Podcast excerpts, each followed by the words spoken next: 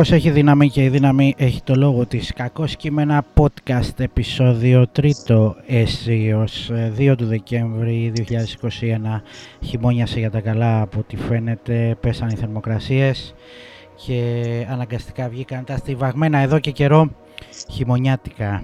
Λοιπόν, έχω μαζί μου σήμερα μια πολύ ιδιαίτερη ραδιοφωνική προσωπικότητα με πολλά χρόνια διαδρομής και με πάρα πάρα πολλές ατάκες στα Ερτζιανά πετυχημένες που έχουν αφήσει ιστορία. Γιάννης Τσαούσης από το Fight Club. Γιάννη, καλησπέρα.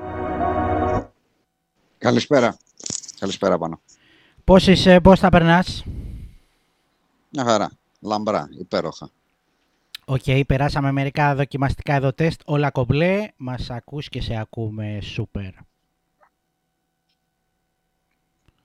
Λοιπόν, για πες μας λίγο για τη φάση του Fight Club, πόσα χρόνια συμπληρώνει και ποια ραδιόφωνα έχουν στεγάσει αυτή την προσπάθεια που τόσο πολύ έχουμε αγαπήσει. Το Fight Club έκλεισε 20 χρόνια, πριν ε, κάνα μήνα, ξεκίνησε 29 Οκτωβρίου του 2001 18η σεζόν διανύουμε. Ε, πρώτες 3,5 σεζόν στην Έρα Σπορ, από το 2001, δηλαδή τον Οκτώβριο μέχρι τον τέλη Φεβρουαρίου του 2005 και από 1η Μαρτίου του 2005 και μέχρι σήμερα στο Sport FM. Φήμες λέγαν ότι είχες πάρει απόφαση να εγκαταλείψεις τα ραδιοφωνικά εγκόσμια, εξού και αποκεντρώθηκες, αν θέλεις βέβαια το αποκαλύπτεις αυτό, στα πανέμορφα Ιωάννινα σε κάποια φάση. Ισχύει; Ναι, έφυγα. Είχα πάει στα Ιωάννινα για, για τρία χρόνια. Ε, εντάξει, ήταν μια συνειδητή απόφαση της εποχής, σε μια μυστική στήρια φάση. Ε, ήταν μια πολύ ενδιαφέρουσα τριετία εκεί στα, στα Γιάννενα. Αρκετά ζώρικη σε ό,τι αφορά το επαγγελματικό. Πολύ ωραία στα υπόλοιπα. Εκεί γεννήθηκε ο, ο γιος μας, πούμε, οπότε είναι άρρηκτα συνδεδεμένα με, με όμορφες αναμνήσεις. Τα Γιάννενα. Έτυχε. Ε, πήγα και με σκοπό να μείνω, έτσι δεν είχα τίποτα άλλο στο, στο μυαλό μου. Ε, και μετά νομίζω η ιστορία για όσους ξέρουν την έχω είναι λίγο πολύ γνωστή. Έγινε η πρόταση για το reunion για τα 20 χρόνια του σταθμού το 2016. Ε, και επειδή με την αφορμή του reunion έγινε ένας μικρός χαμός, είναι η αλήθεια, ξεκίνησαν συζητήσεις επιστροφής της εκπομπής, όπερ και γένετο. Τώρα η φάση θα είναι όπως η Black Sabbath, ας πούμε, ε, reunion στο reunion ε, κλπ. Ή έχετε πάρει μια μόνιμη, ας το πούμε, απόφαση και, και όσο τραβήξει; Εντάξει, εσύ, όσο τραβήξει είναι. Τώρα ποτέ δεν ξέρεις πού ακριβώς θα σε οδηγήσει η φάση. Ούτως ή άλλως, ξέρεις πια, μεγαλώνοντας, έχεις και άλλες προτεραιότητες στη ζωή σε ό,τι έχει, έχει να κάνει την εκπομπή πέραν των, πώς να πω, των απρόβλεπτων ε, καταστάσεων, το κριτήριο το δικό μας και του σταθμού προφανώς για την, ε, για την εκπομπή είναι αν μας ακούνε. Όσο μας ακούνε γιατί ευχαριστιόμαστε και εμείς στην εκπομπή, συνεχίζουμε και την κάνουμε. Και οι, οι ακροαματικότητες, αν θες το τυπικό κομμάτι της ιστορίας από τη μία, αλλά και η δικιά μας καθημερινή επαφή με τον κόσμο, δείχνει ότι παρότι το, το ραδιόφωνο γενικώς είναι σε μια μικρή πτώση και σε μια σχετική απαξίωση, ε, το Fight Club εξακολουθεί να έχει ένα πολύ σκληρό πυρήνα αφοσιωμένου κοινού. Θυμάμαι πολύ χαρακτηριστικά όταν είχατε ανακοινώσει το πρώτο τέλος ε, μια διάχυτη στεναχώρια στο ίντερνετ, ε, στις ενηγέρια ραδιοφωνικές συζητήσεις, θυμάμαι στο φόρουμ του Fight Club, ε, με κόσμο που πραγματικά είχε στεναχωρηθεί για την απόφαση να λήξει αυτό το, το ωραίο ταξίδι. Το έχεις εισπράξει σε αυτό, το, το θυμάσαι ως, ε, ως συνέστημα, ως φάση, ως ατμόσφαιρα; Ήταν συγκλονιστική η στιγμή και νομίζω ότι έγινε ακόμα πιο μεγάλη, ακόμη πιο ζέπελη, ας πούμε, η φάση, διότι ε, εμείς δεν, δεν, δεν προαναγγείλαμε το, το τέλος της εκπομπής. Ε, απλώς μπήκαμε εκείνη την Παρασκευή, Παρασκευή ήταν πριν τις καλοκαιρινές διακοπές, 19 Ιουλίου του 2013, Και απλά είπαμε ότι ξέρετε, παιδιά, αυτή είναι η τελευταία μας εκπομπή. Οπότε ήταν κάτι πάρα πολύ απότομο. Ε, αυτό που έγινε μετά ήταν ε, ε, σχεδόν αδιανόητο. Συγκλονιστικό από συναισθηματικής απόψεως για τον, ε, για τον κόσμο και εκεί νομίζω ότι κατανοήσαμε και πολύ βαθιά τη, όχι τόσο τη δυναμική της εκπομπής όσο το τι σήμαινε η εκπομπή αυτή για τους, ε, για τους ακροατές της. Αυτό είναι ένα πράγμα που εγώ δεν το έχω ξανασυναντήσει, πρέπει να σου πω. Παρότι μιλάω από μια πλευρά που δεν θα έπρεπε να μιλάω, γιατί είναι πολύ πιο λογικό να μιλάει ένας ακροατής για αυτό το πράγμα και αυτή τη συναισθηματική σύνδεση. Αλλά, εν πάση περιπτώσει, από αυτό που σέπραξα εγώ, έστω από τη δική μου οπτική γωνία, ήταν ένα πράγμα συγκλονιστικό. Δηλαδή, σαν να χάνεις ένα δικό σου άνθρωπο, περίπου έτσι το, το αντιμετώπισαν. Θα σου πω μόνο, για να μην επεκταθώ και μακρηγορήσω για τις αντιδράσεις της τότε, ε, ότι ανάμεσα σε όλα τα μηνύματα που πήραμε, πέρα από τις κουβέντες από κοντά με τόσο κόσμο κτλ. Και πέρα από τα μηνύματα που πήραμε εκείνη τη μέρα στην εκπομπή, με μηνύματα μετά σε facebook και τέτοια, λοιπόν, πήραμε πάρα πολλά mail. Mail τώρα, έτσι.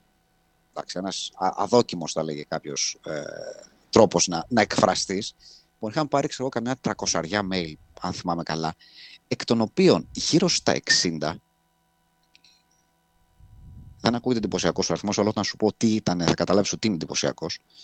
Λοιπόν, γύρω στα 60 από αυτά τα mail μας τα είχαν γράψει κοπέλες οι οποίες γράφανε εκ μέρους του αγοριού τους, το οποίο δεν ήταν σε θέση να γράψει διότι κατά κάποιο τρόπο ή και κυριολεκτικά πενθούσε. Φανταστικό. Ήταν mail τύπου, τι, να ήταν mail τύπου τι, τι, τι μας κάνατε, ας πούμε. Δεν είναι δυνατόν, δεν τον έχω ξαναδεί έτσι και τέτοια πράγματα. Εντάξει, τρομερό, Τρομερό, πραγματικά. Τρομερό. Εσείς απαντούσατε σε κάποια από αυτά τα mail; Εντάξει, γενικώς είμαστε πολύ επικοινωνιακοί. Ο, ο κόσμος μας στέλνει πάρα πολλά πράγματα καθημερινά και απαντάμε. Ξέρεις, αυτό είναι λίγο δύσκολο να απαντήσεις σε τέτοιου τύπου μηνύματα, γιατί ξέρεις, τον άνθρωπο, ε, ε, ξέρεις, ήταν κάτι το οποίο ήταν ένα τέλος.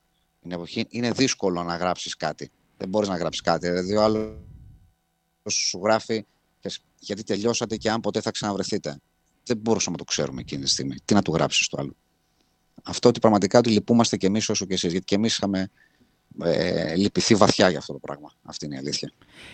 Ωραία, για να φύγουμε και λίγο από αυτό το μελαγχολικό τοπίο. Ε, στην επανέναρξη στο Reunion, πώς έσκασε η φάση και εκεί πώς ε, τα συναισθήματα γυρίσανε;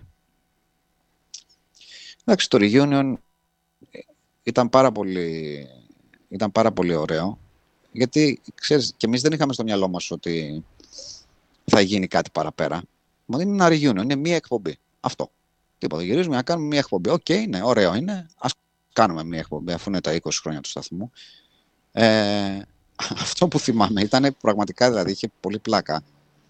Επειδή εγώ κιόλας ήμουν στα Γιάννα και ξέρεις, όταν έχεις φύγει λίγο από το, το χώρο, απομακρύνεσαι και και ψυχικά. Θυμάμαι ότι εκείνη τη μέρα ε, και επειδή είχε γίνει τέτοιος χαμός ε, τις μέρες που προηγήθηκαν με τις προαναγγελίες, ότι αυτά, Union, το Fight Club, δηλαδή βασικά είχα νιώσει λίγο άσχημα πρέπει να σου πω, γιατί ε, υπήρχε ένα ολόκληρο πάρτι για τα 20 χρόνια του σταθμού και το μεγαλύτερο κομμάτι της επικοινωνίας του σταθμού αλλά και το μεγαλύτερο κομμάτι των μηνυμάτων είναι η αλήθεια ε, αφορούσαν εμάς.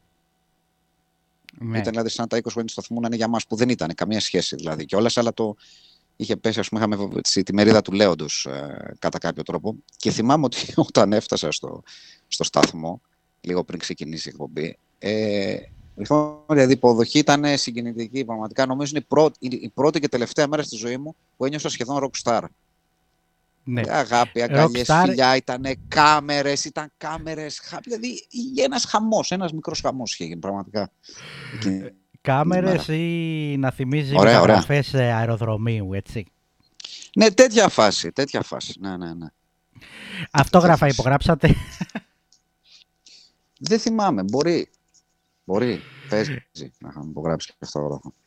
Εσύ πάντως ναι. με ήταν τόσα τρελή, χρόνια ήταν πορεία και με όλα αυτά τα σκηνικά, έχω να πω, τουλάχιστον εγώ θα το πάω να το πεις εσύ, ότι έχεις μια ταπεινοφροσύνη. Δεν είσαι περσόνα, ας πούμε, ομολογημένη και από πλευρά σου και στο ραδιόφωνο και να το παίζεις ιστορία.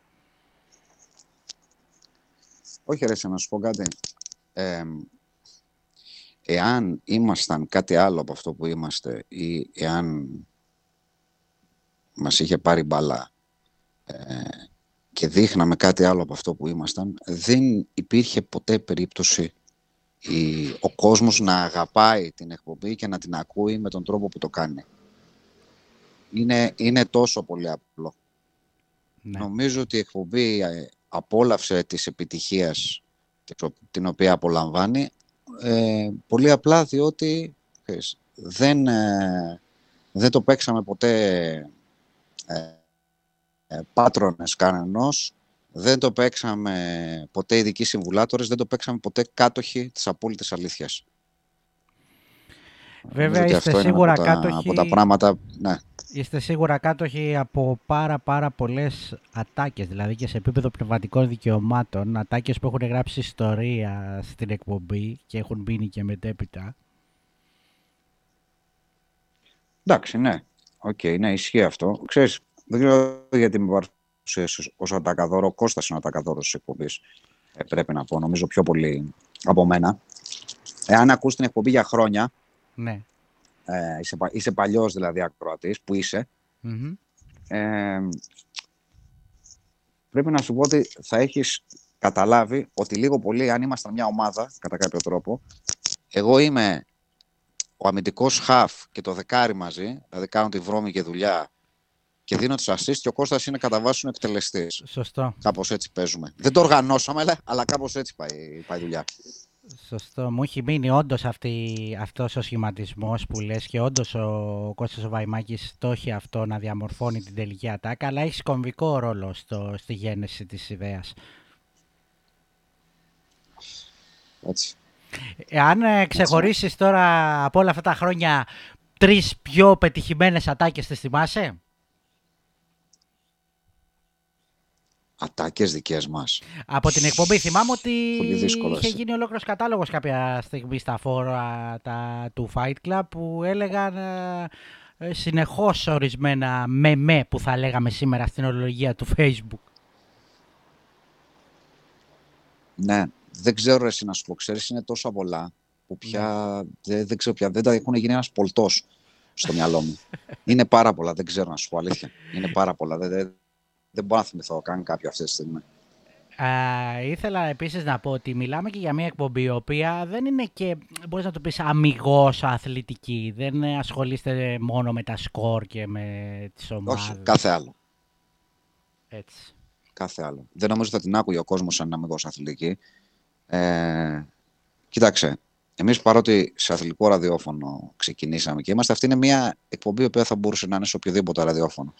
Απλώς χρησιμοποιούμε με την αθλητική επικαιρότητα ε, είτε ως πρόσχημα είτε ως αφορμή για να πούμε αυτά τα οποία νομίζουμε ότι είναι ενδιαφέροντα. Και σε αυτό το οποίο, πώς να πούμε, ο πυλώνας αυτής της εκπομπής, κατά κάποιο τρόπο, είναι πάρα πολύ απλός. Είναι ότι να λέμε και να μιλάμε για πράγματα τα οποία πιστεύουμε ότι θα ενδιαφέρουν αυτούς που μας ακούνε. Είναι τόσο πολύ απλό. Δεν έχει τίποτα περισσότερο. Αν αυτό είναι αθλητικό, μπορεί να είναι αθλητικό. Αν είναι κοινωνικό, θα είναι κοινωνικό. Αν είναι μια βλακεία, θα είναι μια βλακεία. Αν είναι μια καφρίλα, θα είναι μια καφρίλα. Σημασία έχει αυτά που λες, δηλαδή ο άλλος να κάθεται να σε ακούει με ενδιαφέρον. Και αυτή είναι η, όλη η ουσία της ε, εκπομπής. Και αν ε, ένα πράγμα ε, υπάρχει το οποίο ακολουθήσαμε πιστά όλα αυτά τα χρόνια, είναι η, η ακράδατη πεποίθηση ότι την καλή εκπομπή λόγου δεν μπορεί να τη χτυπήσει τίποτα. Είναι κάτι το οποίο αποδείχτηκε στην πορεία. Την καλή εκπομπή λόγου δεν μπορεί να τη χτυπήσει τίποτα. Την εκπομπή δηλαδή που έχει ροή και κρατάει το ενδιαφέρον του ακροατή, δεν μπορεί να τη χτυπήσει κανένας. Κανένας. Καμία μουσική εκπομπή, τίποτα, τίποτα απολύτως δεν μπορεί να σταθεί απέναντί της. Οπότε αυτό κάνουμε, αυτό προσπαθούμε. Να μην έχουμε κενά, να κρατάμε ένα ρυθμό, να λέμε ενδιαφέροντα πράγματα. Γι' αυτό κιόλας άλλωστε, ξέρεις, το ραδιόφωνο καθώς ο καιρός ε, περνάει, τα ακούσεις σε πολλές εκπομπές, υπάρχουν ε, ε, εκπομπές, καλά δεν λέω για τα μουσικά ραδιόφωνα, τα οποία είναι κομμωδία τα περισσότερα, αυτά που έχουν παραγωγούς εννοώ. Ναι, ναι. Ε, είναι ε, λίγα λόγια, πολύ μουσική. Κάπως έτσι. Κάνουμε δηλαδή πολλά κενά, πολλά κενά, λέμε λίγα πράγματα. Εμείς κάνουμε το ακριβώς αντίθετο. Το οποίο είναι το δύσκολο, δεν είναι το εύκολο. Πολλές φορές μας γλεντάνε, γιατί καμιά φορά είτε αργούμε να μπούμε κανένα λεπτό, είτε βάζουμε κανένα μεγάλο τραγούδι στο, ε, στο μεσοδιάστημα. Και είναι αστείο, γιατί βέβαια ο άλλος ουσιαστικά είναι σαν να σου λέει: Έλα, γιατί θέλω να σε ακούσω. Έλα, πολύ καθυστέρηση θέλω να σε ακούσω. Σκέψου ότι στις δύο ώρες εκπομπής, η μία μισή περίπου ώρα, κατά μέσο όρο είναι καθαρός λόγος. Δεν νομίζω ότι υπάρχει άλλο δύο ώρο ραδιοφωνικό που να έχει μία μισή ώρα καθαρό λόγο μέσα. Ε, ναι, και σε καθημερινή κιόλας φάση, έτσι. Ε, ναι, αυτό είναι το δύσκολο. Αυτό είναι το δύσκολο. Εκεί μετά πάμε στα πραγματικά δύσκολα που είναι η διάρκεια. Ε, και γι' αυτό και εγώ έχω την αίσθηση του Ατακαδόρου, γιατί για να ανταπεξέλθεις σε τέτοιο ραδιοφωνικό πρόγραμμα λόγου πρέπει να το έχεις λίγο με το λόγο και με την ετοιμότητα και την ατάκα και γι' αυτό έχω αυτή την αίσθηση και από εσένα. Και το ρυθμό. Το ρυθμό πάνω είναι σημαντικός ο ρυθμός. Πρέπει να έχεις ρυθμό. Ρυθμό να μην αφήνεις κενά. Κοίταξε και φυσικά την, την, την περίφημη, την περιβόητη χημεία, η οποία ισχύει χωρίς κανένας να μπορεί να την περιγράψει. Δεν μπορεί κάποιος να περιγράψει ακριβώς τι σημαίνει χημεία μεταξύ δύο ανθρώπων. Μπορείς όμως, ακούγοντας δύο ανθρώπους, να πεις αν έχουν χημεία ή αν δεν έχουν. Ναι. Επίσης ε, είναι χαρακτηριστικό ότι αυτό το καταφέρνετε χωρίς να βγάζετε ακροατές και χωρίς συνεντεύξεις αν δεν με απατάει η μνήμη μου. Σωστά. Σωστά. Είναι λίγες φορές που με κάνεις συνέντευξη. Ε, εντάξει, είναι μία και μία. Όταν φέρνουμε άνθρωπο στο στούντιο, έχει κάποια σημασία, έχει κάποιο λόγο. Θα είναι ο Σταμάτη Γαρδέλης, ας πούμε. Θα είναι ο Αλέκος Θεοφιλόπουλος με τέτοιους ανθρώπους στο στούντιο. Όχι, ναι, δεν κάνουμε τέτοιο πράγμα. Είναι αυτό που λέμε, με τις δικές μας δυνάμεις και, και χωρίς γραμμές. Και μιλάτε με τους ακροατέ. Ε, είναι τέλος πάντων το αντίθετο του εύκολου ραδιοφώνου. Αυτό. Με τα μηνύματα τα οποία μηνύματα όμως επίσης είναι στο τελευταίο ημίωρο της εκπομπής και αυτό επίσης δεν είναι τυχαίο. Με τα μηνύματα που παίρνουμε θα μπορούσαμε να κάνουμε εκπομπή δύο ώρες με μηνύματα. Θα ήταν πολύ εύκολο αυτό. Σωστό. Αλλά συνειδητά επιλέξαμε να τα βάλουμε στο τελευταίο ημίωρο. Εμεί όταν ξεκινήσαμε δεν υπήρχαν μηνύματα στο ραδιόφωνο. Τα μηνύματα μπήκαν την επόμενη χρονιά, το 2002. Ξεκίνησαν και βλέποντας τι μηνύματα άρχιζαν να έρχονται, σιγά σιγά αρχίσαμε να το σκεφτόμαστε και εμείς και να σκεφτόμαστε τι θέλουμε να κάνουμε με αυτά τα μηνύματα. Και καταλήξαμε ότι υπάρχει μια σιωπηρή πλειοψηφία ε, η οποία θα μας ενδιαφέρει πολύ να εκφραστεί. Οπότε είπαμε ότι κοίταξε, θα προσπαθούμε να διαβάζουμε ένα τύπο μηνυμάτων τα οποία να κολλάνε με την εκπομπή μας και να είναι το ίδιο ενδιαφέροντα για αυτού μας ακούν. Να μην είναι κλασικά αθλικά, να μην είναι βαρετά, να μην είναι καφρίλες, να μην είναι χαζομάρες, να μην είναι ηλικιώτε, να δημιουργούν ένα ωραίο κλίμα και να έχουν πλάκα. Και θα διαβάζουμε μόνο αυτά τα μηνύματα και όχι τα υπόλοιπα. Ε, σιγά σιγά αυτός μας πήρε δύο-τρία χρόνια περίπου μέχρι, ναι. να το, μέχρι να το χτίσουμε. Εγώ θυμάμαι όντως 2001 ήμουν φοιτητή στην Κομωτινή και με το συγκάτοικο ακούγαμε ανελιπώς ε, ήδη το Sport FM και θυμάμαι το ξεκίνημα αυτό που λες και ήθελα να σε ρωτήσω και το άλλο. Μιας και έχετε ταυτιστεί ως ραδιοφωνικό δίδυμο, αυτό αυταπόδεικτα και αναπόφευκτα σημαίνει ότι ε, άνευ ε, Κωνσταντίνου Βαϊμάκη δεν υπάρχει ραδιοφωνική συνέχεια του Γιάννη; Ε, καλά, όχι. Ε, χωρίς Κώστα δεν υπάρχει Fight Club. Ναι, εν γέννη το λέω τώρα εγώ. Έτσι, το Fight Club, είμαστε οι δυο μας. Το Fight Club, ε, όχι, πέρα από Fight Club, εντάξει, άλλο πράγμα, άλλο project, ναι, θα μπορούσε να γίνει και με άλλο δίδυμο, γιατί όχι. Αλλά Fight Club δεν θα μπορούσε να γίνει με κανέναν άλλον. Ο, ο μόνος τόσο πολύ κοντά στη, στη λογική του Fight Club ήταν ο, είναι ο Μάκης Παπασημακόπουλος. Μάλιστα. Είχες κάνει και ένα τηλεοπτικό πέρασμα όμως θυμάμαι πρόσφατα, έτσι; Ναι, είχα κάνει όταν τότε που επανήλθα από τα, από τα Γιάννενα και ήταν απαραίτητη προϋπόθεση να γίνει. Ε, οικο, οικονομική προϋπόθεση περισσότερο, δεν ήταν θέμα ψώνιου. Mm. Ήταν οικονομική προπόθεση. Αν μπορέσω να πάρω την οικογένειά μου και να γυρίσω από τα Γιάννα, δεν έφτανε το ραδιόφωνο. Έπρεπε να υπάρχει και κάτι ακόμα. Βρέθηκε η, η, η ιδέα, παύλα λύση της τηλεόρασης ε, τότε, το kick-off. Οπότε ναι, το κάναμε. το κάναμε. Για μια χρονιά μόνο, αλλά το κάναμε. Η σύγκριση τι σου έδωσε από αίσθηση και εμπειρία και σε σχέση με το ραδιοφωνικό ζεστό στούντιο; Όχι, ρε Δεν το συζητάμε. 100-0 ε, ραδιόφωνο.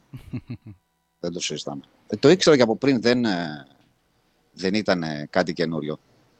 Είχα ασχοληθεί με την τηλεόραση και, και παλιότερα, όχι σε επίπεδο ε, παρουσίασης, αλλά δεν χρειαζόταν πολύ. Την, ξέρεις, είχα μια καλή εικόνα της τηλεόρασης, ήξερα καταρχάς ότι αυτό το πράγμα δεν πρόκειται να διαρκέσει πάρα πολύ αφενός και αφετέρου πόσο πιο κρύα και πόσο πιο διαφορετική είναι από το, από το ραδιόφωνο. Τα τηλεοπτικά προγράμματα είναι πάρα πολύ διαφορετικά. Πόσο μάλλον αυτό που κάναμε, που ήταν κυριακάτικη αθλητική εκπομπή, ε, ε, καμία σχέση. Και δυστυχώς κιόλας εκείνη την εκπομπή δεν καταφέραμε να, να βγάλουμε αυτό που ήμασταν. Δηλαδή, αυτό ήταν μια εκπομπή στην οποία μπορούσαμε κι εμείς να, να, κάνουμε λίγο fight club μέσα, να σου το πω έτσι. Όμως ήταν τέτοια η ροή της, η ταχύτητά της και, και η ανάγκη να, ξέρεις, να, να δείξουμε όλα αυτά τα γεγονότα της αγωνιστικής, να μιλήσουμε με κόσμο κτλ. που δεν υπήρξε χρόνος ποτέ για να παίξουμε μπάλα, να σου το πω έτσι, οι δυο μας. Ε, οπότε ουσιαστικά κάναμε μόνο μια παρουσίαση. Δεν, δεν ήμασταν οι αυτοί μας, να σου το πω διαφορετικά, εκείνη τη, εκείνη τη σεζόν. Αυτό. Το θυμάμαι εγώ αυτό το που λες το, το κλίμα. Ήσασταν πιο σφιγμένοι, πιο τηλεοπτικοί, να το πούμε έτσι. Ε, δεν είναι θέμα σου τηλεοπτική. Ναι, αυτό. Ναι, ρε, γιατί κοίταξε, κάμια εκπομπή η οποία ξέρω, διαρκούσε μία μισή-δύο ώρες περίπου και τη μία ώρα, μία, και, μία ώρα ξέρω, και 10 λεπτά έχεις στο αυτί σου έναν άνθρωπο ο οποίος σου μιλάει. Και είναι πολύ διαφορετική η τηλεοπτική συνθήκη από τη ραδιοφωνική. Δεν το, δεν το συζητάμε. Δεν το συζητάμε δηλαδή καμία απολύτως σχέση. Είσαι σφιγμένος γιατί, πώς πω, αναγκαστικά είσαι σφιγμένος. Δεν μπορείς να, δεν μπορείς να κάνεις κάτι άλλο. Υπάρχει κόσμος, υπάρχει βίντεο, υπάρχουν διαφημίσεις, είσαι συνεχώς σε μια τσίτα κλπ. Άλλο πράγμα. Είναι τελείως τελείως διαφορετικό πράγμα. Δεν υπάρχει καμία, καμία σύγκριση και σου λέω 100-0 ραδιόφωνο. Πρόσφατα είδα και απόλαυσα μία άλλη πλευρά με το βίντεο που ανέβασε στο προφίλ σου στο facebook με τον ε, αποφασισμένο εκείνο γονέα που ξέρει τα πάντα γύρω από τα εμβόλια και να.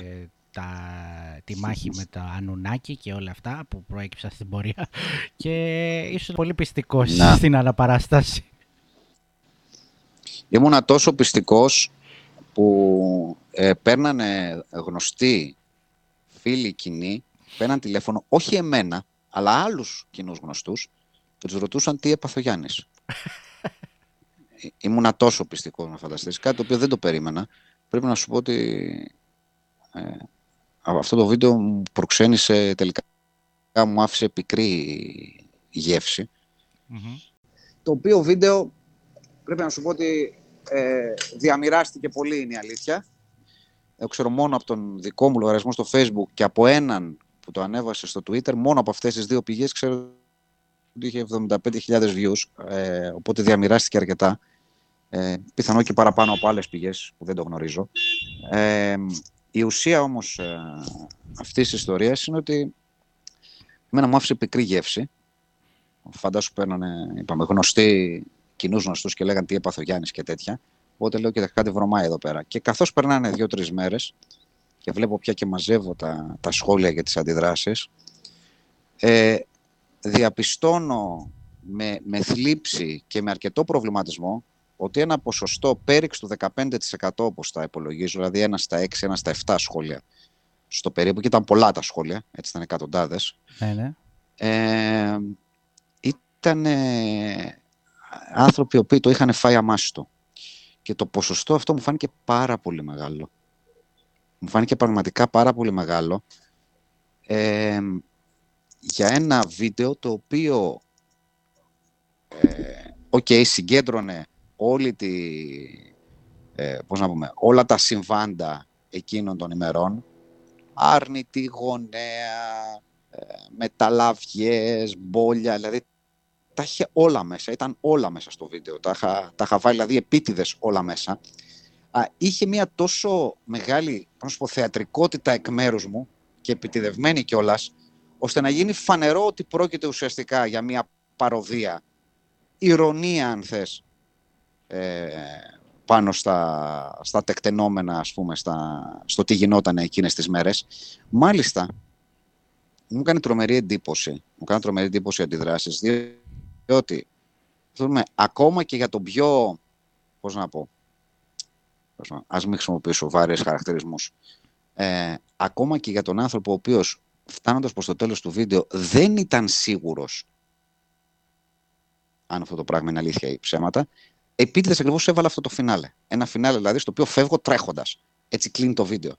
Δηλαδή, είναι τόσο αστείο, δηλαδή, είναι, πώς σου πω, είναι, είναι σαν, σαν, καλτ, ε, ήταν σαν καλτ ταινία, δεν μου έκανε τρομερή εντύπωση. Οπότε το 15% των σχολείων που το είχαν φάει αμάστο, μου φάνηκε τρομερό, δηλαδή ήταν σχεδόν σοκαριστικό.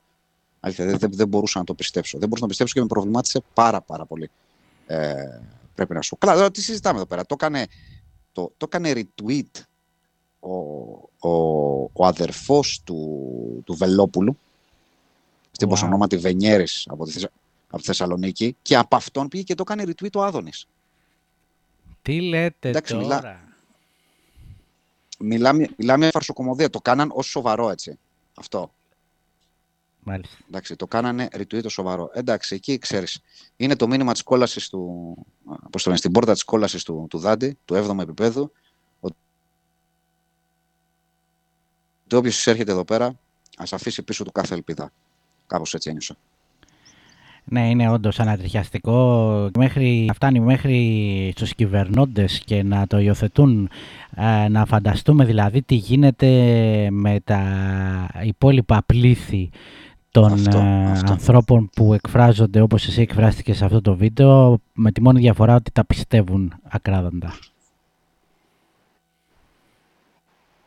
Πραγματικά σου λέω ακόμα και εσύ και τώρα μου το λες, δέκομαι αμήχανος απέναντί του. Δεν ξέρω να πω, δεν θέλω να πιστέψω ότι είναι τόσο πολύ. Προσπαθώ να βρω διάφορα άλλα. Και είναι άνθρωποι που δεν είδαν ολόκληρο το βίντεο. Είναι άνθρωποι που απλώς είδαν, ξέρεις, το, το thumb, ας πούμε, και τον, τον τίτλο από κάποιο γνωστό τους, ο οποίος το κόρωσαν και αυτοί, το πρόθεσαν και αυτοί, κοροϊδεύοντάς το χωρίς να το δούνε. Δεν θέλω να πιστέψω ότι υπάρχουν τόσοι άνθρωποι, ότι ο ένας στους έξι, ο ένας στους 7 πίστεψε ότι αυτό ήταν πραγματικό. Από την άλλη, να το πω ανάποδα, στο, και στο κλείσουμε εδώ, κάποιος θα έλεγε ότι αυτή ακριβώς είναι και η επιτυχία του βίντεο, γιατί λένε ότι ξέρεις, πιο, τα πιο πετυχημένα πράγματα είναι αυτά που, που, που ακροβατούν, που είναι ακριβώς στο όριο. Έτσι ώστε Βε... να μην μπορείς να διακρίνεις αν είναι, αν είναι αλήθεια ψέμα. Ναι, έτσι είναι. Το έχω παρατηρήσει και από την αρθρογραφία μου και όποτε γράφω, ειδικά τα τελευταία 8-9 χρόνια διηγηματικά και μπαίνω στα παπούτσια ατόμων που εν γέννη επικρίνω τα όσα λένε και τα όσα εφαρμόζουν. Ε, υπάρχει πάρα πολλοί κόσμος που μπερδεύεται και νομίζω ότι τα πιστεύω κι εγώ. Να. Εντάξει, ζούμε στην εποχή της σύγχυσης. Πάνω και αυτό ισχύει σε όλα τα επίπεδα. Εσύ εν γέννη πώς εισπράττεις τώρα αυτό το κλίμα της πανδημίας, των εμβολίων, των μεταλλάξεων, ε, σε έχει επηρεάσει η προσωπική ζωή όπως στους υπόλοιπους, έχει προβληματίσει ο υποχρεωτικός εμβολιασμός, παίρνεις θέση για αυτά τα ζητήματα ή μόνο τα αφήνεις σε ένα επίπεδο ελεγχόμενης σάτυρας;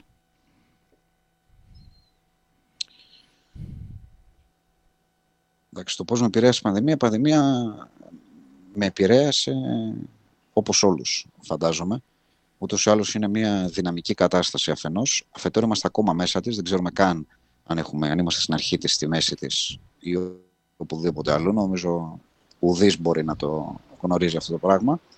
Και ουδής μπορεί να, δηλαδή πέρα από αυτά που βλέπουμε, δηλαδή την αυξανόμενη ε, επιθετικότητα ε, που υπάρχει στην επικοινωνία μεταξύ των ανθρώπων, την τρομερή επιθετικότητα που υπάρχει στους δρόμους στην Αθήνα, ας πούμε, είναι σαφές αυτό το πράγμα, ή το πώς έχει επηρεάσει ψυχικά τους ανθρώπους, νομίζω είναι και πράγματα τα οποία θα απασχολήσουν την, ε, τα απότοκα δηλαδή της πανδημίας, θα απασχολήσουν την, την ιατρική κοινότητα και τα επόμενα χρόνια αρκετά. Οπότε είναι γενικώ κάτι που είναι το κάτι πάρα πολύ βαρύ, στο οποίο ξέρεις, προσπαθούμε να αντεπεξέλθουμε βάζοντας μπροστά τους, τους μηχανισμούς μας.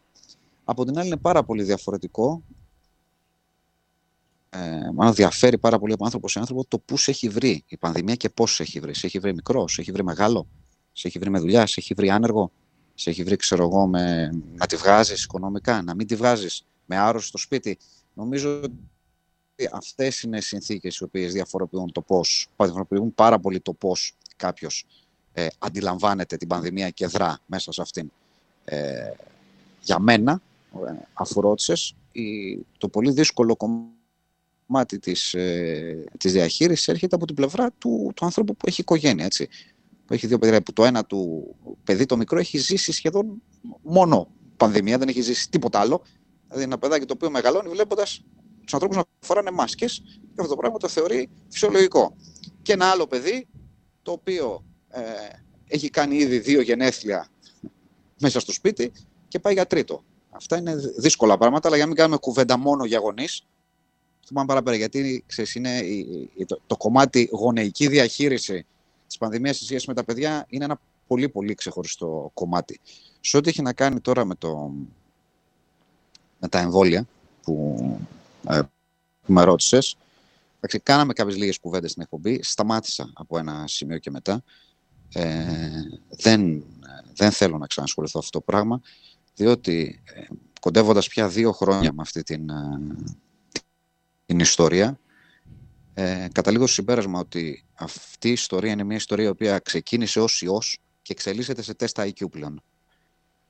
Ε, κυρίως σε ό,τι έχει να κάνει με τον, ε, με τον εμβολιασμό. Οπότε ε, δεν ξέρω τι παραπάνω θέλω να πω για αυτό το, το πράγμα.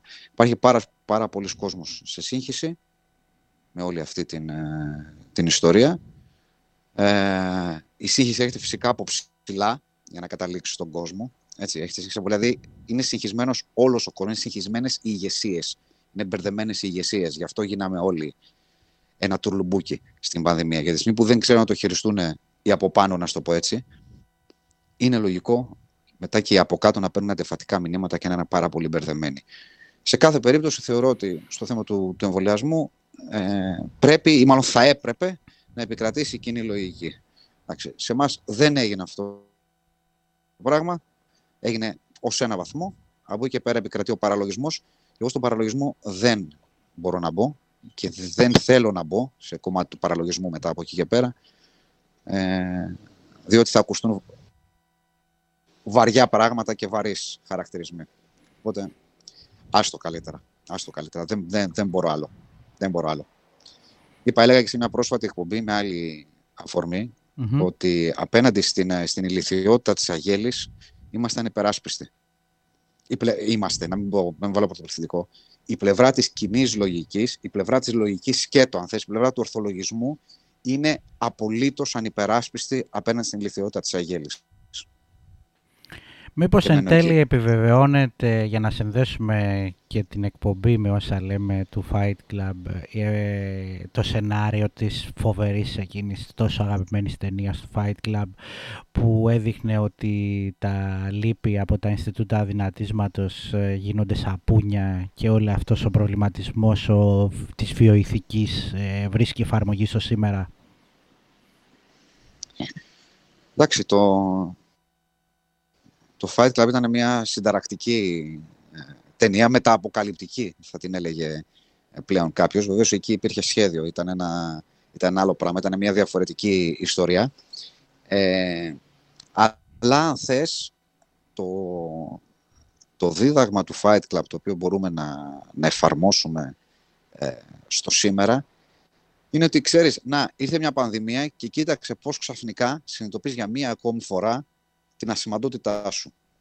Ξέρεις, μια, μια μικρή κουκίδα, ένα μικρό τίποτα στο αχανές σύμπαν. Οπότε φρόντισε τη ζωούλα σου γιατί θα εξαφανιστείς και σε λίγο δεν θα σε θυμάται κανένας. Το οποίο θα γίνει ούτως ή άλλως, φρόντισε να μην το, να μην το επισπεύσεις. Ναι, εκείνη η ταινία βέβαια είχε και βιαιότητα, δηλαδή είχαμε ναι, ξυλική, είχαμε κανόνες που δεν πρέπει να παραβιαστούν και πολλά άλλα. Αλήθεια. Αλήθεια είναι αυτό. Καλά, και εδώ θα έχουμε ξύλο, μην νομίζεις. Δεν ξέρω, δεν ξέρω πόσο αργεί, αλλά επειδή ο, ε, αυτές τις μέρες μόνο και μόνο λόγω της πανδημίας, χώρια δηλαδή όλα τα, όλες οι υπόλοιπες ε, αιτίες και αφορμές, ο κοινωνικός αυτοματισμός είναι στα καλύτερά του, ε, και νομίζω ότι είμαστε κοντά στο, κοντά στο σύνορο ε, περισσότερων και συχνότερων, και λυπάμαι που το λέω, ε, βίαιων ξεσπασμάτων των ανθρώπων. Σου λέω, η εικόνα στον δρόμο νομίζω ότι κάτι δείχνει και νομίζω ότι είμαστε κοντά. Ο άνθρωπος νομίζω είναι πολύ βίαιο γενικώς. Απλώς τα, τα, τα βία ένστικτά του τα καταπιέζει στη διάρκεια της της ζωής του. Ε, έχετε κάποια, κάποια φάση που κάποιος ξέρεις μπορεί να το, να το κόψει ξαφνικά αυτός, να, να το σπάσει και τα, και τα ένστικτα να ξεχυθούν. Ελπίζω ότι δεν θα το, ε, δεν θα το ζήσουμε, αλλά ξέρεις, όσο, η, όσο κάποιος σε πιέζει προς τα κάτω, θα επενεργήσουν σε κάποια φάση οι νόμοι της φυσικής. Έτσι είναι και όλα αυτά που λες ε, ε, έχω να πω ότι τα φέρνω και στο νου μου και ηχητικά διότι είμαι υπερήφανος κάτοχος όπως μου αρέσει να λέω ε, για ορισμένους δίσκους και του soundtrack από το Fight Club για το οποίο ε, περίμενα αρκετά χρόνια διότι είναι αρκετά δυσέβρετο και το είχα στη want list αλλά άξιζε τον κόπο να ναι. το έχω τώρα στη δισκοθήκη και να ταιριάζει ο soundtrack των ημερών.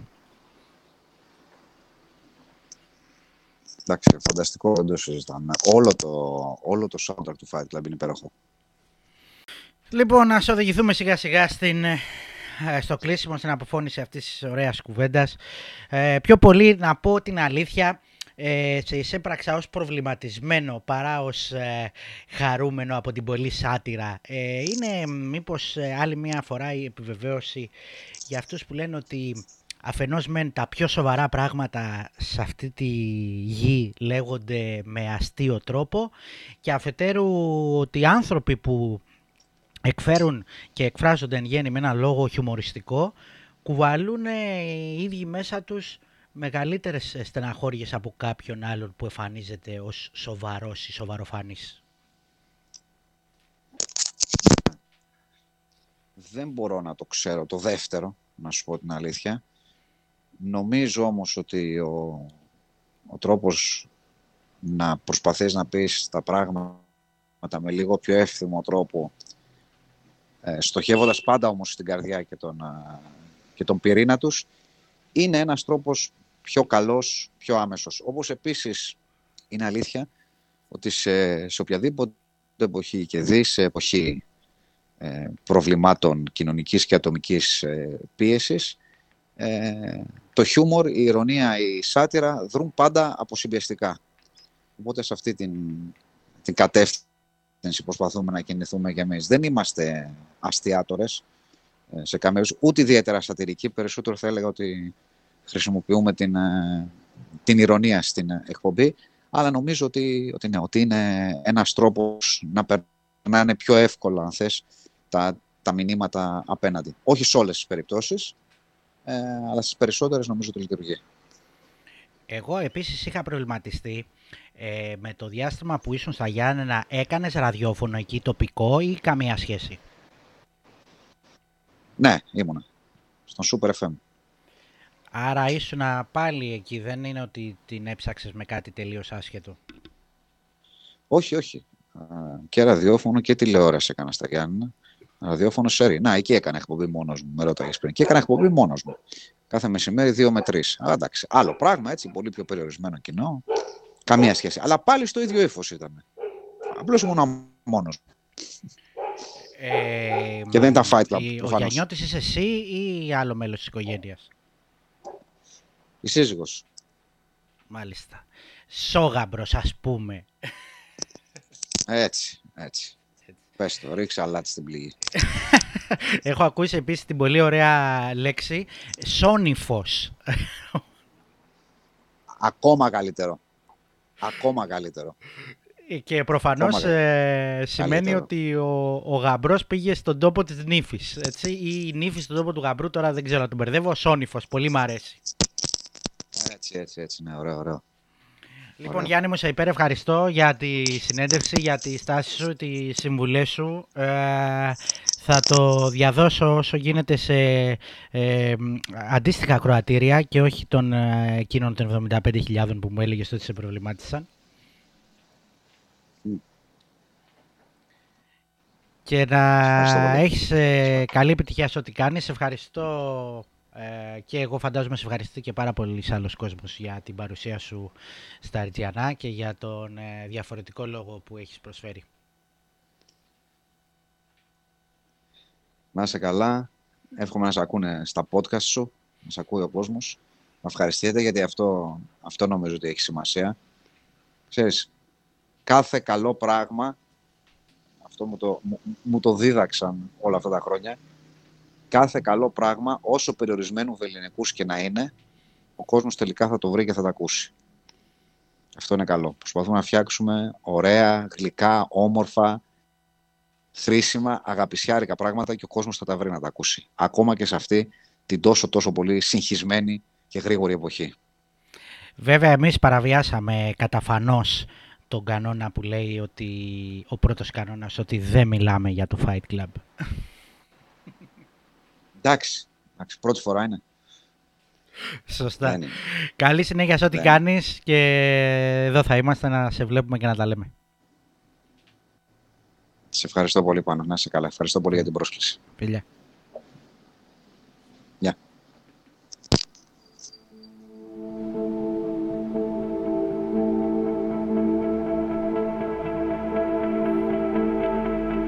Αυτά ήταν τα κακοσκήμενα podcast με το Γιάννη Τσαούση. Τρίτο επεισόδιο θα τα πούμε σε επόμενη φάση με κάποιον καλεσμένο που πάλι κάτι θα έχει να πει διαφορετικό.